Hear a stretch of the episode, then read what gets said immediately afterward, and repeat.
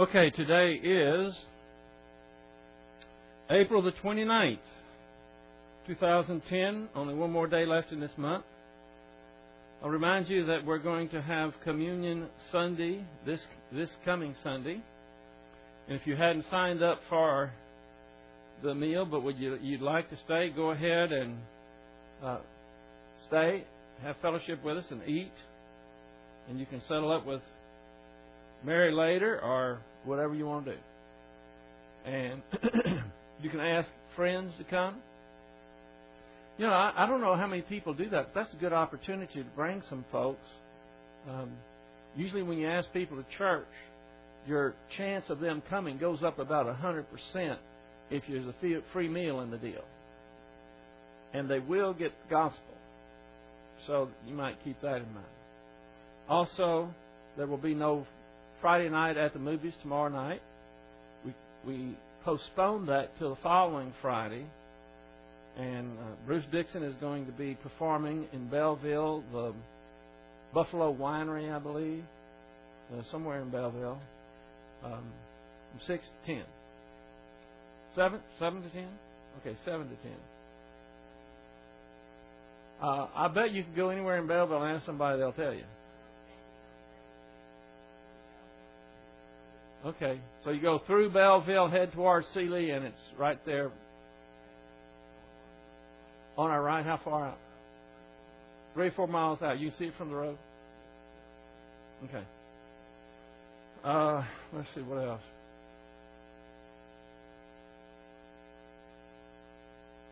That's all I can remember as far as now. Let's go for right now. Let's prepare ourselves in our usual fashion. We'll have a few moments of silent prayer. Opportunity to name privately to God any unconfessed sins, which ensures the filling of the Holy Spirit. Let us pray.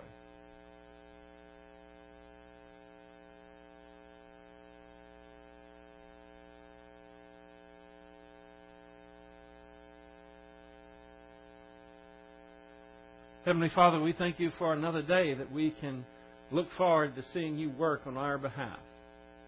We live in enemy territory in the devil's world, but he who is in us is greater than he who is in the world. Exciting times we live in, easy to get distracted. However, you are faithful, and we can glorify you by growing in grace and knowledge and faithfully taking in your word, which transforms us even to the renewing of our minds. We pray that you will help us this very night to concentrate, for we pray it in Christ's name. Amen. If you take your Bibles and open to 1st Thessalonians chapter 2.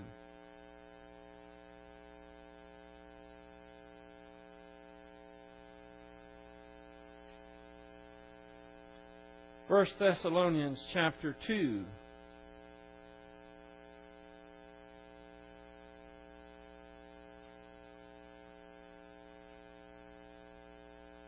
Starting with verse 13.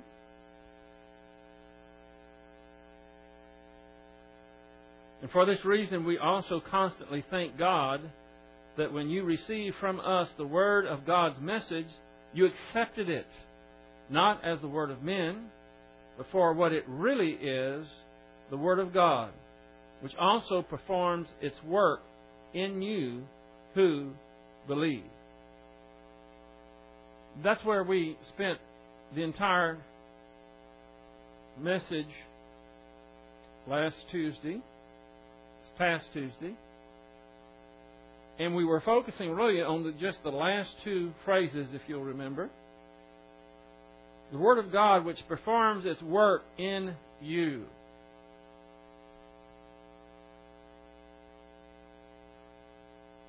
You know, you take vitamins, and they work for you around the clock, don't they? And you don't even know they're working. I've taken vitamins before and thought, well, I might be throwing my money away because I can't tell anything different. Doesn't make me any prettier. And I don't seem to have that much more energy, but it probably is. You know, it's cleaning out your liver and helping your entrails and your everything. Well, the Word of God is like that in one fashion is that it's working for you 24/7 round the clock. But you don't have to worry about whether it's doing any good or not. You don't have to worry about, is doctrine really going to transform me to the renewing of our mind? Because it's God at work. He never fails. He's always perfect. And so as we're taking in this Word, we keep taking it in. And over a period of time, you should see some results. I'm not talking about circumstances. I'm talking about in the way you think. I would say it's probably near to impossible for someone to consistently take in the Word, be filled with the Holy Spirit, concentrating. That goes in, and it's doing its work. It's doing its work right now for you. It's not something that we are aware of. In fact, your body is taking care of all types of systems that are going on in your body right now. You know, aren't you glad that God didn't make us to where we have to remember to breathe? I mean, wouldn't it be a bummer? Oh, man, I forgot to breathe. You fall asleep. You have to put some kind of timer on, some kind of switch to make sure that you're breathing all that. Your body's taking care of that. Same thing with the energy going into your cells and all the waste material going out, and it's doing its job. It's just percolating right along. But we don't feel it, do we? You might feel better if you take vitamins and eat right, but all these things are going on in your body. Do you ever doubt that that happens? You shouldn't. Because if you're not taking in physical food and it being metabolized and doing the job that it was designed to do, for one thing, you wouldn't be here. Even if someone did wheel you in here, you wouldn't have enough energy to your brain or oxygen even to be able to think or listen or hear or speak or anything else. So you have to have what? Some type of nourishment to those cells, don't you?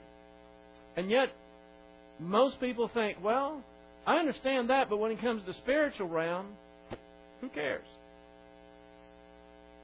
There are a lot that give a nod to God once a week, and they compartmentalize their spiritual life. Your spiritual life is for Sundays. That here, it's usually an hour, sometimes a little more. A lot of places, it's 20 minutes of actually getting the Word, if they get that much. That's their deal. That's their spiritual life, and then they press on and get in the real world, and they act like everybody else. However, our spiritual life needs nourishment also. And that's what the Word of God does, is it feeds our soul. It is altogether capable of transforming us into what God wants us to be. And that is to be like His Son. We are here to be transformed into the likeness of Jesus Christ. Of course, we're never going to make a full transformation where we're even anything close to Him.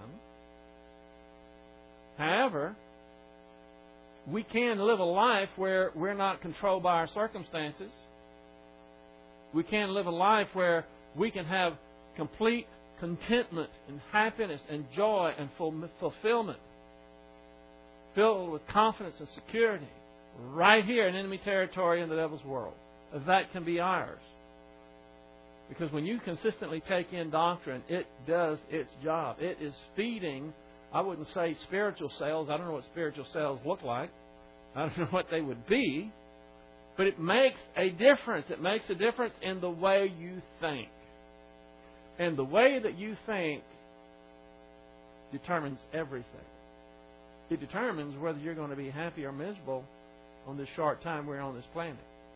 It's what you think. Everything follows what you think.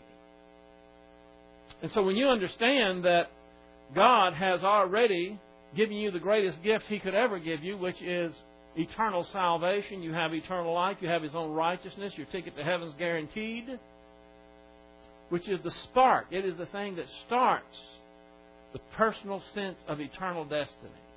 Once you have that one down, You've got it. You've already got your start of looking forward through time, anticipating when we will not be in this vale of tears anymore. Some of us will be reigning with Christ. How about that? I've been doing some studying in Revelation lately, and there's no in-between. Those of us who are believers in Jesus Christ, especially in this church age, are going to have blessings and honor beyond our wildest dreams. Some of us will be sitting on thrones around God's throne and waiting for the point in history where we will return with Jesus Christ. Then we will be ruling on earth. The Bible speaks of great glory for those who overcome. And we anticipate that now. How long do you have to overcome? To your deed. Until your time on earth is over, whether that's the rapture or whether that's physical death, we have great things to look forward to. Those are the things that inspire us. If all you think about are earthly things, detail, physical things, you're missing it. You're missing what God really wants us to have. How many people do you know outside of yourself and apart from you, if you weren't there to talk about spiritual things, how many people do you know that talk about spiritual things outside of this circle? Most people have such an abysmal ignorance of spiritual things that they never even talk about them. They have no earthly idea why they're here. They don't know where they're going.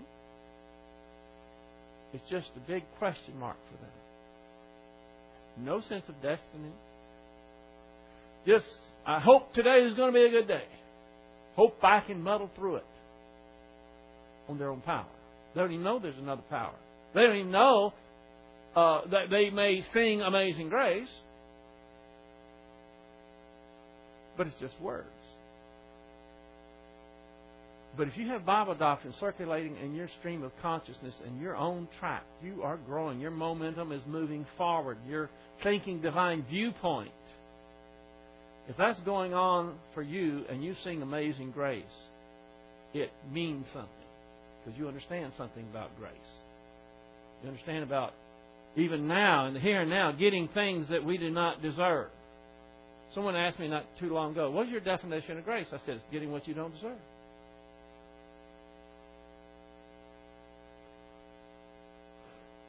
So that's what we're about, is transforming our mind. What did our verse say? I said we were looking at His Word. We're in verse, the Bible fell open to Colossians.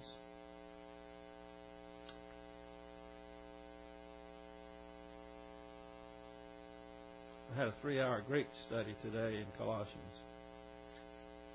I was tempted to teach it. Okay, here we are.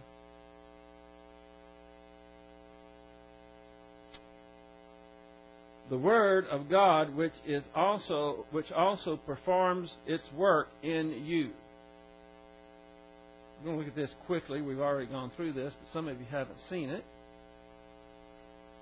Something happens when you learn Bible doctrine. Your soul is infused with knowledge and has power to transform you. God commands us to be transformed, Romans 12:2. Stop being conformed to this world, but be transformed by the renewing of your mind. That transformed, that Greek word there, is metamorphoomai. And it means to change form. We actually change. It's what the word that was used when Christ was transformed on the Mount of Transfiguration, Matthew 17:2. Present tense. How long does it take to be saved? How long does it take to say, I believe in Jesus Christ? That would be in an aorist tense, but this is the present tense. This transformation goes on and on and on. You know, you're not the same person physically, mentally, soulishly, or spiritually that you were 10 years ago. And you have a whole different set of problems, don't you? You may even have a whole new set of friends. So you can't learn doctrine and think, okay, this is going to hold me from here on out.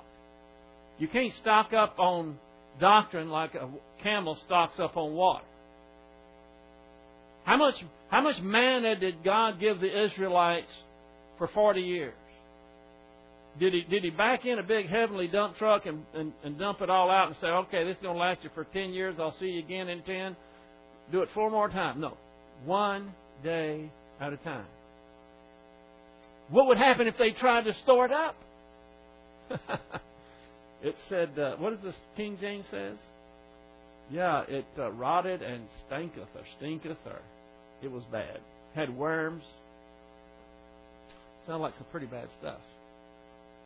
So we get it one day at a time. Passive voice indicates that we receive this transformation, we don't cause it. In other words, all you're doing is sitting there, concentrating on the filling of the Holy Spirit, and God is really doing all the work, you're doing all the receiving. It's in the imperative mood, it's command. Let's see, let's get down here. The work of the Word of God does... This work the Word of God does is invisible. It's on the inside, but eventually it's manifested on the outside. We went over that. But only to those who believe. And I think that's one of the biggest problems in Christianity today. You have a lot of people not a lot of people, but you have some believers who are consistently taking it in. But that in and of itself is not going to do the trick. You also have to do what? I'm going to have to... Yeah, you have to believe it. But even if you believe it, what about if I could take you to my barn and I could show you all these notebooks that I took where I was handwriting notes, and I could say, let's go to 1st and 2nd Samuel books, the notes there. And I could wax eloquent on telling you everything about King David from the time that he was first recognized by Samuel all the way to the end, which is in 2nd Samuel, where he had a bed warmer by the name of Abishag. Did you know that? I mean, so what if I know all these things, but I don't apply any of it? It's not going to cut the mustard, is it? It's knowing and applying. Because you can learn something. See, there are believers that can quote Scripture and they can tell you the principles with regards to doctrine, but they really it hasn't metabolized their soul to the point to where they can or will apply it. That's where the rubber meets the road, is in the application. Sometimes I think we are misunderstood, thinking that it's all about knowledge. All you have to do is acquire knowledge and you're going to be a spiritual giant. Well, you can't be a spiritual giant. You can't reach spiritual maturity without knowledge. But we're not here just to acquire knowledge. We are here to allow God's Word to transform us, our thinking, so that we can reflect His glory in what we do, what we say, and what we think. That's why we're here. Okay, I'm kind of lingering here. Oh, there's the application. Epinosis. James called this being hearers instead of doers. If you're just a hearer and you never do, there's no application. You are a doer. James 1:22 says, "Be ye doers of the word and not hearers only, deceiving your own selves." You see, if you sit here and you take in the word and you're learning it, but you never apply it, then you're deceiving yourself into thinking that you're a spiritual giant. Because there's no real metabolization going on. Or if there is any, your will falters and stumbles when it's time to apply it for whatever reason. Let me get a drink of water. Ice. Hearers of the word are not experientially sanctified. That's another way of putting it. It is hearers and doers that receive rewards at the Nike Awards Ceremony. Everybody know what the Nike Awards Ceremony is? Anybody wearing Nike tennis shoes? Nike means victory. It's the Victory Awards Ceremony. Now, you could just put there JSC, Judgment Seat of Christ. That's what it's going to be. It's going to be the Nike Awards Ceremony. It's going to be doers that are going to be awarded. Those who expect to receive rewards based on hearing the word are what? Deceiving themselves.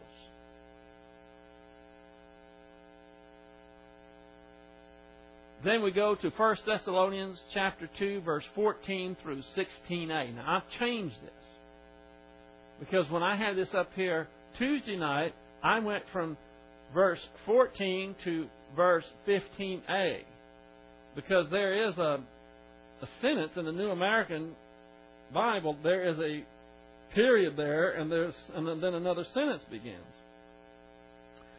But the Greek goes all the way from verse 14 to 16a. In the middle of verse 16, you have the end of the sentence. So that's a pretty long sentence, isn't it? Paul could really string those words together.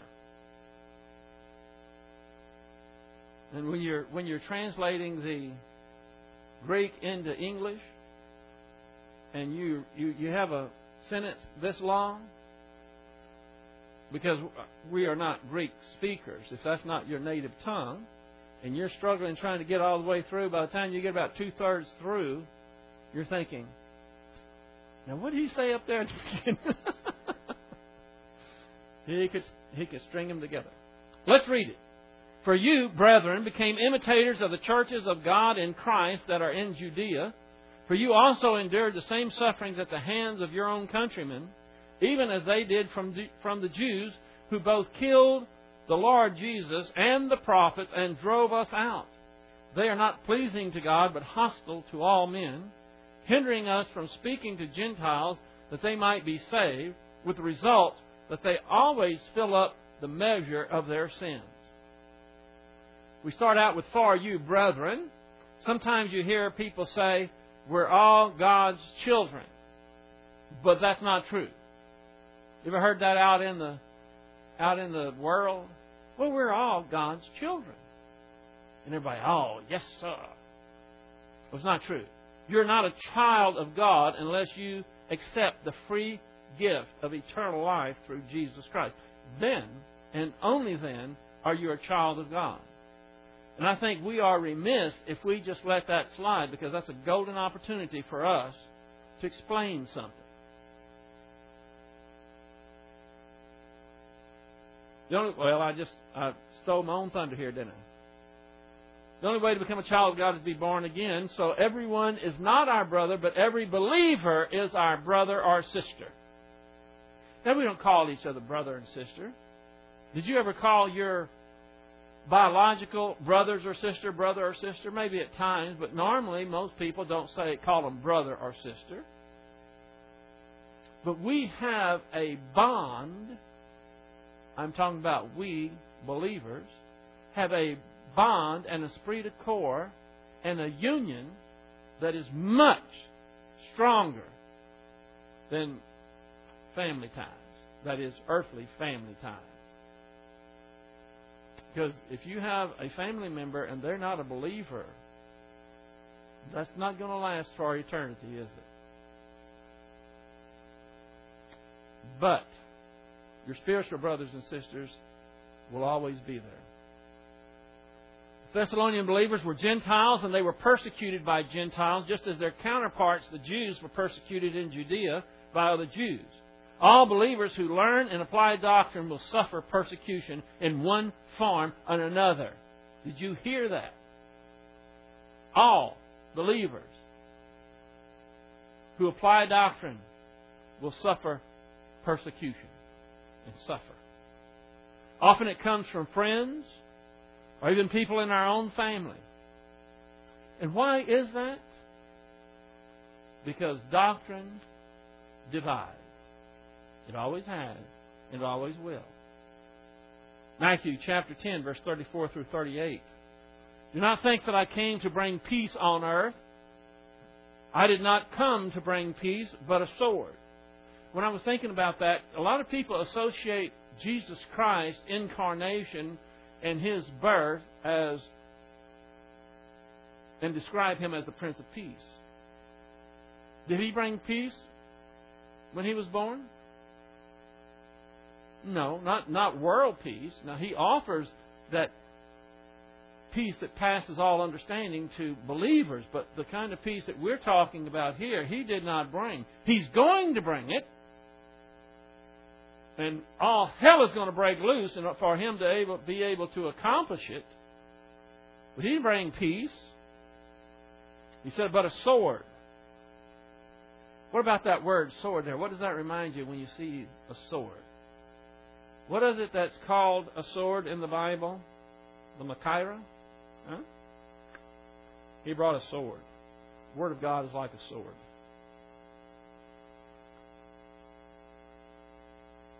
For I came to set a man against his father, and a daughter against her mother, and a daughter-in-law against her mother-in-law. And a man's enemies will be the members of his household. Wow. He who loves father or mother more than me is not worthy of me. And he who loves son or daughter more than me is not worthy of me. And he who does not take his cross and follow me is not worthy of me. What is this talking about when it's talking about if you love your mother or your daughter, whoever it is, more than me, you're not worthy of me. What is that talking about? In real terms, what does He mean? He means that we have to make a decision. I bet there's not a person here that doesn't have family members that are either unsaved or negative towards doctrine. And if you try to kowtow to their unrighteousness, if you try to put their feelings towards you above your faithfulness to God, you're in trouble. If you're doing that, you're not worthy of Him. And if you're a believer, that doesn't mean you lost your salvation. What it means is you're not worthy to be called an ambassador. You already have that you are an ambassador. Just because you hold an office doesn't mean that you're worthy of it, does it?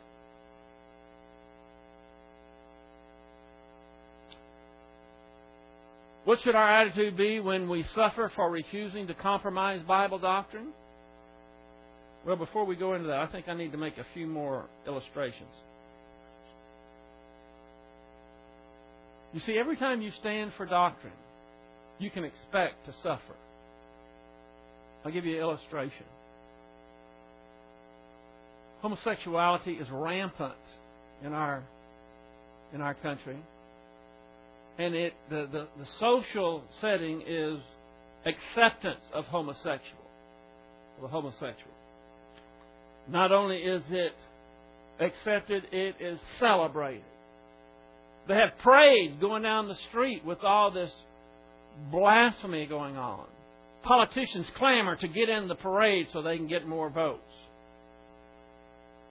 And you may know someone. They might be a friend or they might be a family member. And you have a choice to make. Am I going to stand firm for doctrine? Or am I going to demonstrate to the world that I still love them, so I'll go ahead and accept them just as they are? Isn't that what you hear them say? Well, if you're going to love me, you have to love me just like I am. That's kind of a fogginess there. You see, if you had let's say a child that became a homosexual, and usually what happens when they so-called come out of the closet is they make a demand. They want to see, are you going to accept them or not? Accept them means you accept them and their lifestyle. And if you accept them and their lifestyle, the idea is then you really love them. But if you don't accept them and their lifestyle, you didn't really love them in the first place. That's a wedge that they try to put in between there. It's a lie. You see, you can still love them. In fact, if you really love them, then you're not going to accept their lifestyle. Because it's a blasphemy to God. It's an abomination to God.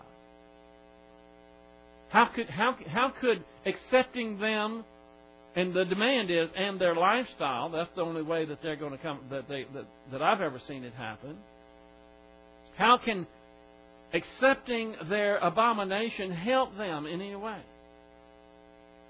You don't have to prove anything. There's all types of things. There are people who live together who are not married. There's christenings and there's these confirmations. There's homosexuals. There's all types of unrighteousness that goes on. And we have to make a decision. Are we going to compromise doctrine in order to be liked, in order to be popular, in order to be accepted? The Bible says, if you stand strong for righteousness and for God's Word, you're going to suffer. And you're going to be accused of being wacko, a zealot, out of touch with reality. Because if you're doing what you're supposed to be doing, you are an oddball. You don't live like everybody else lives, and you don't think like everybody else thinks. It's unbelievable how many churches and how many people that go to churches, should I say, religiously, and they're shacking up, and nobody says anything about it, and nobody seems to care. We don't want to hurt anybody's feelings, do we?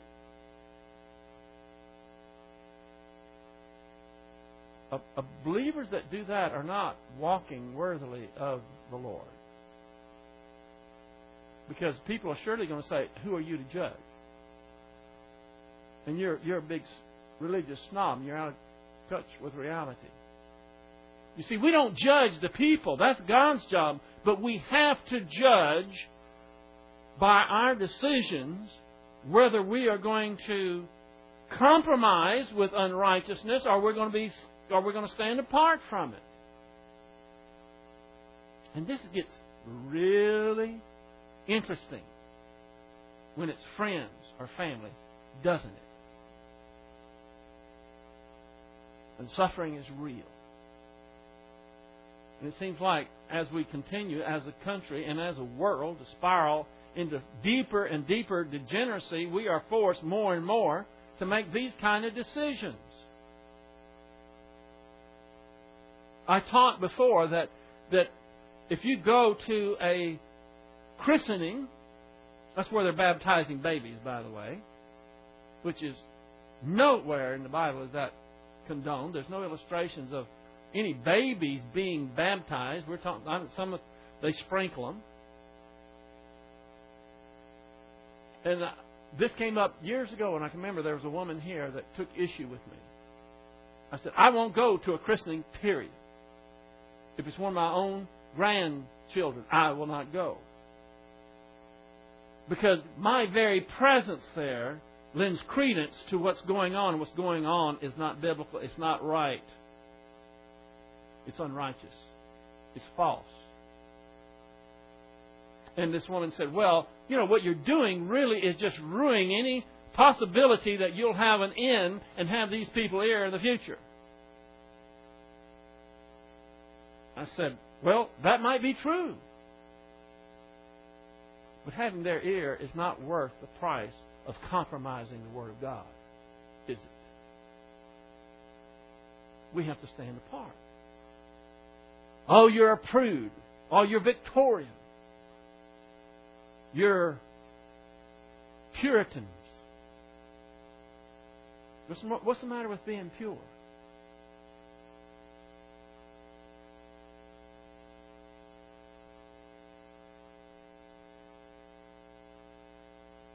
James 1:2 says, consider it all joy, my brethren, when you encounter various trials.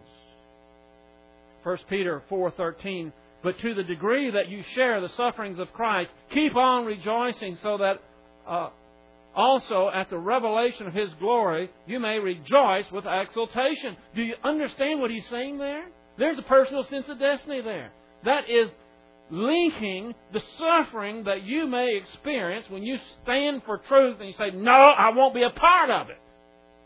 And here comes the insults. Here comes the accusations. Here comes the adversity. And you stick to your guns. Why? Because this says you should be rejoicing because God takes note of that. And it's going to result in rejoicing at the revelation of His glory. And it's something God's going to share His glory with us. That's a great verse. 2 Timothy 2:12. If we endure, the idea there is suffering, we shall also reign with Him. Now you can suffer, or you can go along with the pack. You can go along to get along. Take the easy route. You have that option. Or you can take the hard road of a faithful servant. And you'll endure suffering. But if you endure suffering, there's a promise there. Reigning with Christ. Matthew 5:11-12. Blessed are you when men cast insults at you and persecute you and say all kinds of evil against you falsely on account of me. Rejoice and be glad, for your reward in heaven is great. For so they persecuted the prophets who were before you. Open your Bibles to Matthew 5:11. I want you to underline some of these things. Matthew 5:11, and what I want you to underline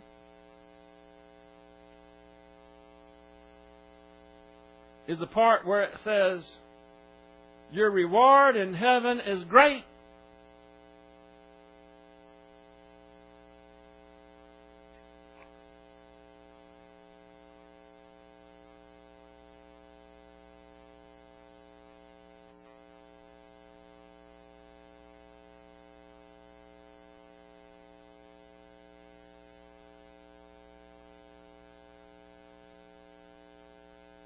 Throughout the ages, there's been saints. All they had to do was deny Jesus Christ and live. And yet they considered it an honor to die on His behalf. What do you think is waiting for them? I'm talking about torture. Boiled in oil. Sawed in two. Die by the sword, and probably the worst of all, be burned alive.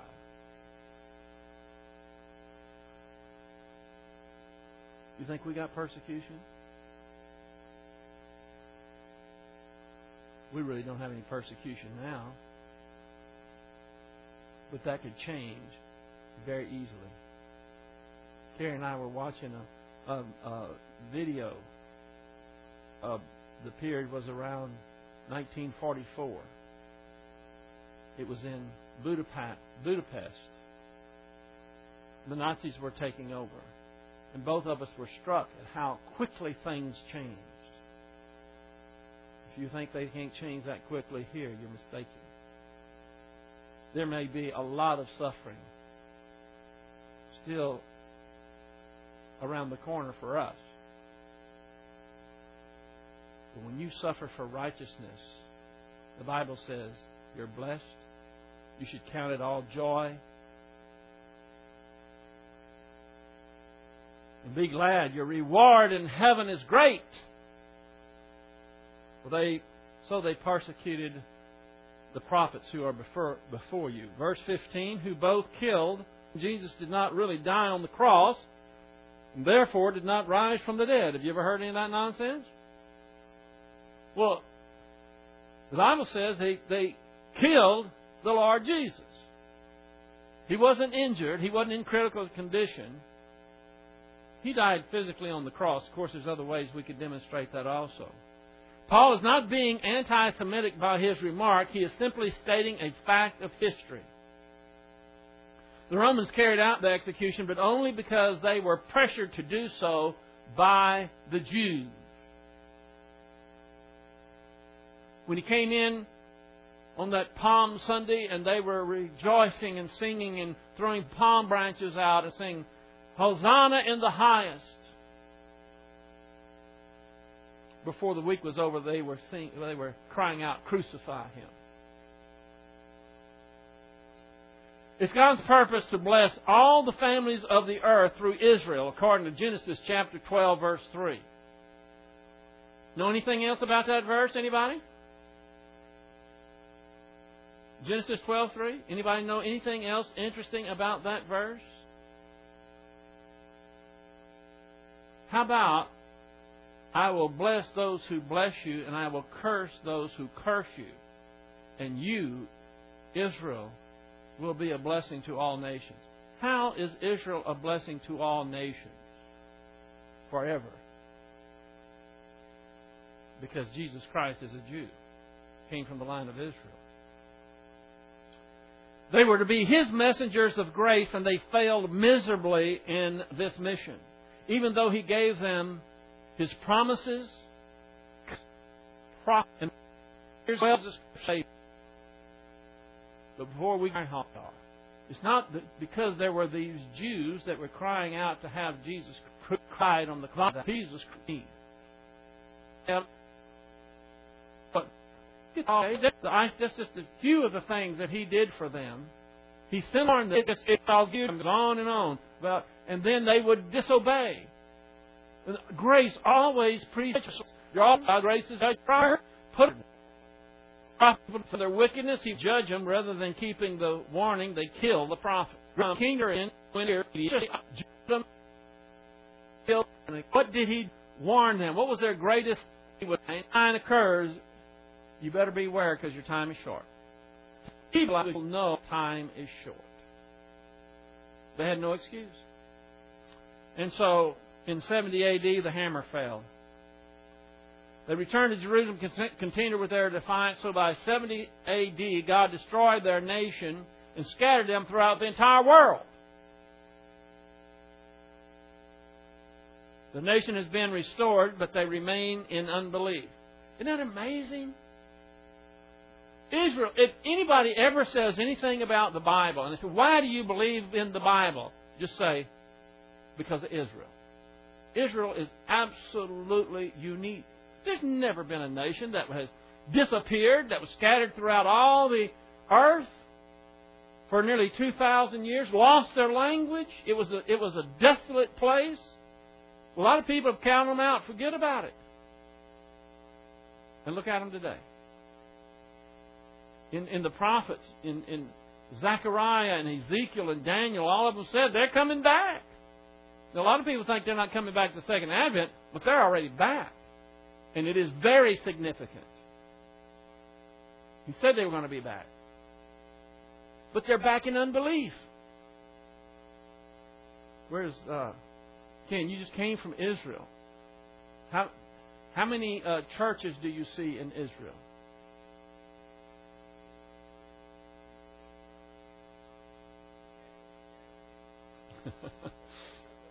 Maybe. Okay. My point is, the unbelief there is overwhelming. They're still waiting for their Messiah. They rejected their Messiah.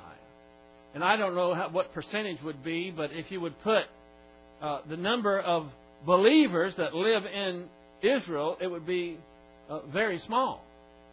Because they've rejected their Messiah, and yet God still faithfully brought them back and has blessed them and protected them, and they didn't deserve any of it, and that's what you call what? Grace.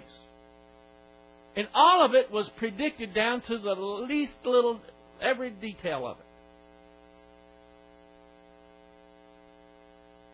They will not acknowledge Jesus Christ as their Messiah until they experience the worst suffering of all time during the tribulation called Daniel's 70th week. Now that's punitive suffering. The kind of suffering that we've been talking about, that blessed are you when you suffer, is when you suffer for righteousness. You know what happens if you don't suffer for righteousness? If you cave, if you give in, then you're going to suffer for unrighteousness. I think back about, I think it was the Oprah show or some talk show, and they had Marina Navratilova, famous woman tennis player. Also a lesbian. And this is quite a while back. It's when any of this lesbianism or homosexuality being on TV was something not seen too often. And, of course, they were throwing softballs to her as far as questions. And essentially, they were celebrating her lifestyle. And one guy stands up. He was a Christian. He says, well, I don't think it's right. And you should have seen. There was a hush that fell over. It was a gasp like, oh! Did he say that? And I was watching it. I started leaning forward. I was nearly in that television.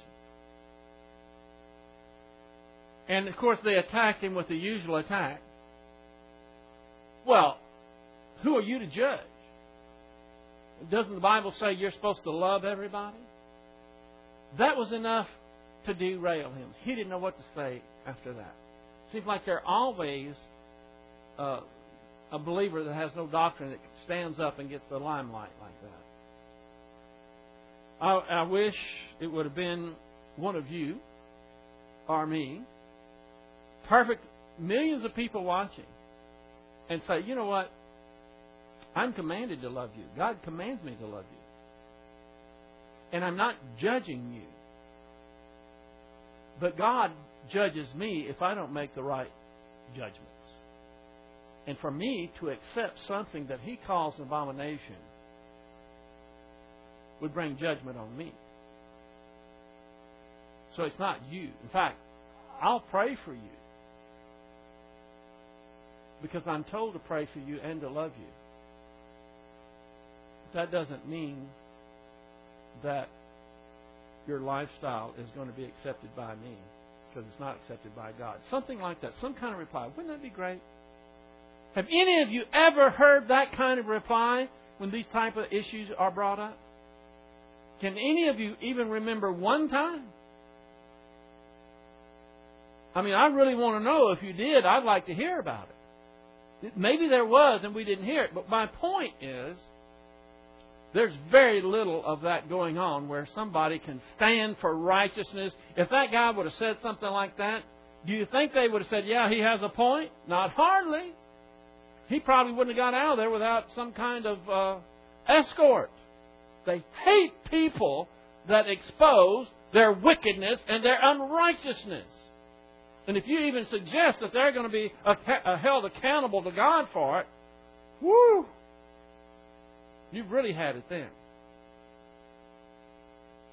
Well, the Word of God is still alive and powerful, and it still divides. And I hope, I pray, that every one of you will have the alertness, the keen sense of mind when these issues happen, for that doctrine just to come right out. And for you to just speak out and not be shy. And not give a hoot if they're going to insult you and attack you, and even if they kill you, it doesn't make any difference. Isn't that great? Huh? We've got truth on our side. We don't want to be little